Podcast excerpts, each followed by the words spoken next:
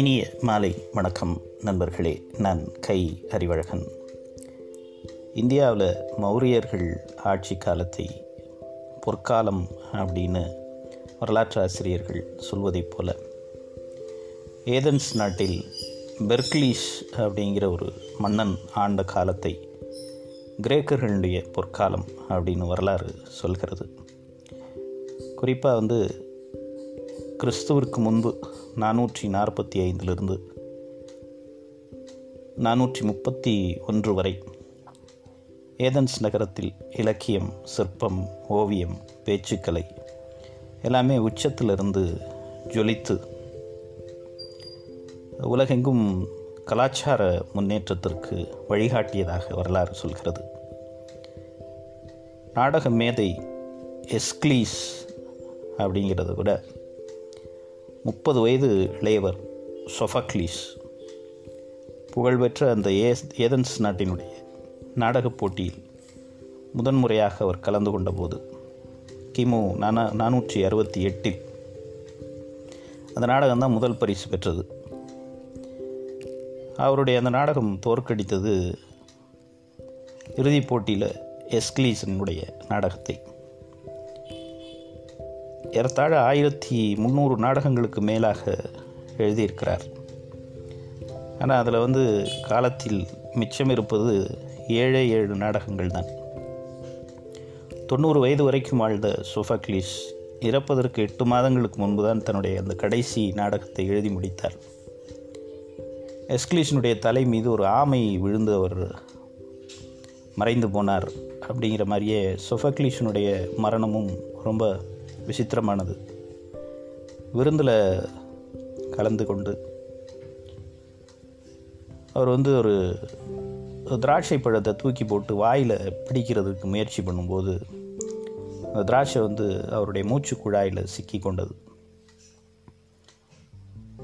அப்படியே மூச்சு திணறி டைனிங் டேபிள் மேலேயே முகம் பதித்து பரிதாபமாக இறந்து போனார் சொஃபோக்லீஸ். அதுக்கு பிறகு அரிஸ்டோஃபனிஸ் அப்படிங்கிற ஒரு கிரேக்கத்தில் நகைச்சுவை நாடகங்களினுடைய தந்தை அப்படின்னு அழைக்கப்படுகிறார். ஒரு 50 காமெடி நாடகங்கள் எழுதி ஏதென்ஸ் மக்களை சிரிக்க வைத்தவர், சிந்திக்கவும் வைத்தார். ஏதென்ஸ் நாட்டினுடைய ஆட்சியாளர்கள், எதிர்க்கட்சி தலைவர்கள், இராணுவ தளபதிகள் யாரையுமே அவருடைய கிண்டல் விட்டு வைக்கல. சர்வாதிகார மனப்பான்மை கொண்ட அரசியல் தலைவர்கள், மன்னர்கள் கூட அரிஸ்டோஃபனிஸினுடைய அந்த நையாண்டியை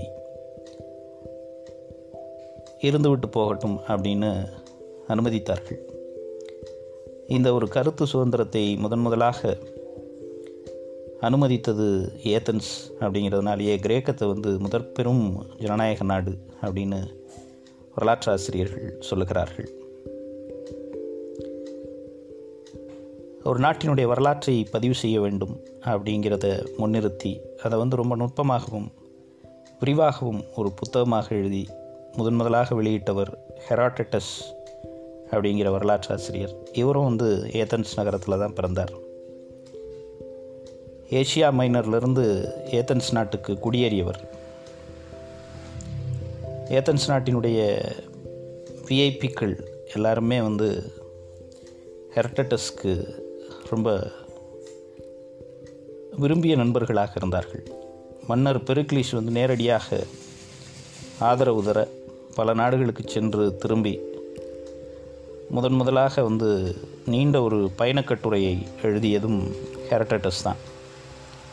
வரலாறு ஒரு எளிமையான தலைப்போடு கூடிய அவர் எழுதிய புத்தகம் பல்வேறு மொழிகளில் அதற்கு பிறகு மொழிபெயர்க்கப்பட்டது.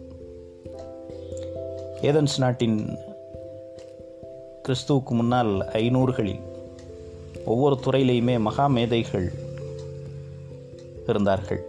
மருத்துவத்துறை, ஹிப்போக்ரட்டஸ் அப்படின்னு சொல்லக்கூடிய மருத்துவத்தின் தந்தை, நோய்கள் கடவுளின் சாபம் அப்படிங்கிற அந்த மூடநம்பிக்கையை மறுத்து அதெல்லாம் உடலில் ஏற்படக்கூடிய கோளாறுகள் அதை சிகிச்சை அளித்தால் குணப்படுத்தலாம் அப்படின்னு முதலாக எடுத்து சொன்னவர் அவர்தான்.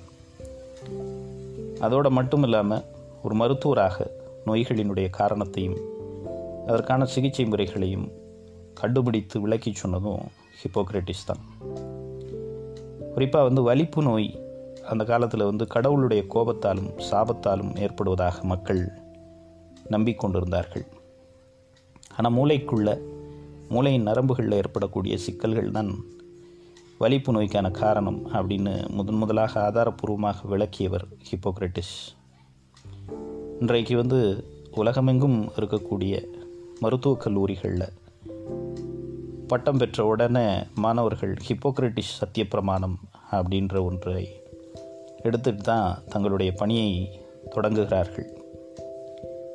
ஹிப்போக்ரட்டிஸை பொறுத்த வரைக்கும் யாரிடத்துலையுமே அவர் மருத்துவத்திற்காக பணம் வாங்கியதில்லை. ஒரு தடவை தன்னுடைய நோயை குணப்படுத்தியதால் ரொம்ப மகிழ்ச்சி அடைந்த ஒரு பாரசீக மன்னர் தூதுவர்கள் மூலமாக அவருக்கு ஒரு பெரிய பொக்கிஷத்தை அனுப்பினார்.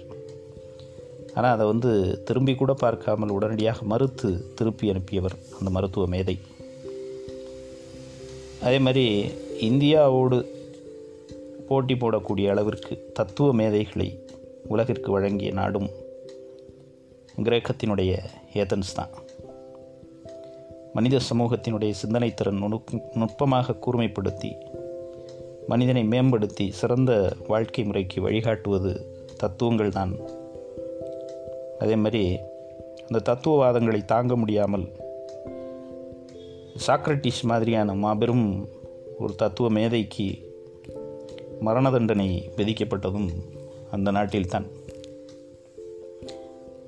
உலகம் இன்றைக்கு வரைக்கும் மறக்காமல் பெருமிதத்தோடு சுட்டிக்காட்டக்கூடிய ஒரு மாபெரும் தத்துவ மேதை சாக்ரட்டிஸ். ஆனால் அந்த மரண தண்டனையை விதித்தது ஒரு ஜனநாயக ஆட்சி அப்படிங்கிறது பல பேருக்கு தெரியாது. உலகத்திற்கே ஜனநாயக அமைப்பை வழங்கிய ஏதென்ஸ் சாக்ரட்டிஸுக்கு கடைசியில் விஷம் தந்து கொன்றது. இத்தாலிய மண்ணின் மீது வளர்ந்து நிமிர்ந்த நாடுகளில் ஏதென்ஸும் ஸ்பார்ட்டாவும் ரொம்ப முக்கியமானவை. ஏதென்ஸ் ஜனநாயக அமைப்பை பின்பற்றி வர ஸ்பார்ட்டாவில் ஒரு இராணுவ ஆட்சி முறைதான் நடந்தது. இரண்டுமே கொஞ்சம் வீம்பு பிடித்த நாடுகளாக எளியும் பூனையுமாக இருந்தது. பல்வேறு கருத்து வேறுபாடுகள் காரணமாக ரெண்டு நாட்டு படைகளுக்கும் இடையே சின்ன சின்ன மோதல்களில் தொடங்கி ஏதென்ஸும் ஸ்பார்ட்டாவும் முழுமையான ஒரு யுத்தத்தில் இறங்கின. உலக பெரும்போர்களில் 27 ஆண்டுகள் தொடர்ந்து நடைபெற்ற ஒரு நீண்ட போர். அது ஜனநாயகம்னாலும் சரி போர்னாலும் சரி எதுலேயுமே இந்த ஏதென்ஸ் மக்கள் சளைத்தவர்கள் இல்லை. ஸ்பார்ட்டாவில் இராணுவத்திற்கு அதிக மதிப்பும் வசதியும் இருந்தது. எப்போதும் போல் இந்த போர் முறைகளில் அதிரடியான ஒரு நாடு ஸ்பார்ட்டா. கிமு 404 அந்த பெரிய 27 ஆண்டுகள் தொடர்ந்து நடைபெற்ற யுத்தம் முடிவுக்கு வந்தது. ஸ்பார்ட்டாவிடம் ஏதென்ஸ் மண்டியிட்டது. போர் முடிகிறதுக்கு முன்னால் ஏதென்ஸில் திடீர்னு பிளேக் நோய் பரவி ஏராளமானவர்கள் இறந்து போனதால் அந்த நாடு துவண்டு போய் தோல்வியுற்றது. தோல்வியை தொடர்ந்து அந்த ஏதென்ஸில் புரட்சி வெடித்தது. அரச குடும்பங்களைச் சேர்ந்தவர்களும் செல்வந்தர்களும் பிரபுக்களும் இணைந்து கூட்டணி அமைத்து ஆட்சியை கைப்பற்றினார்கள்.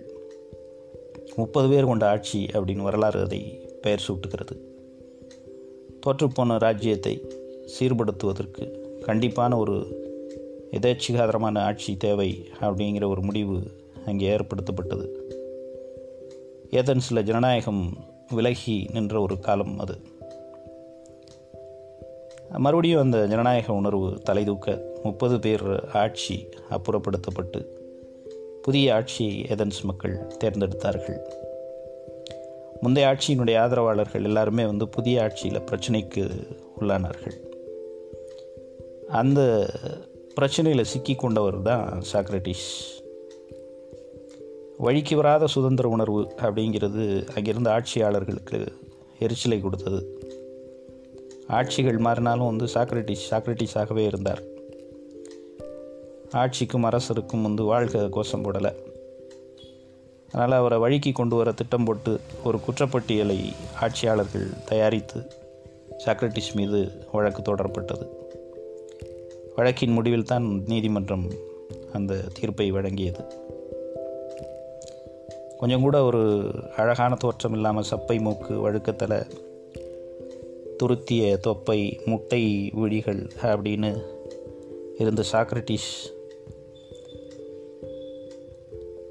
பிறந்தது கிமு 469. அப்பா ஒரு சாதாரணமான சிற்பி, தாய் மகப்பேறு மருத்துவர். என்னுடைய அம்மாவுடைய பணியை தான் நான் தொடர்ந்து செய்து கொண்டிருக்கிறேன் அப்படின்னு பிற்காலத்தில் அவர் சொன்னார். உங்களுக்குள் இருக்கக்கூடிய அறிவு எனும் குழந்தையை பிரசவம் பார்த்து உங்களிடம் தருகிற வேலை தான் நான் செய்வது அப்படின்னு நகைச்சுவையாக சாக்ரட்டிஸ் சொல்லுவார். இது எப்படியோ ஏதென்ஸ்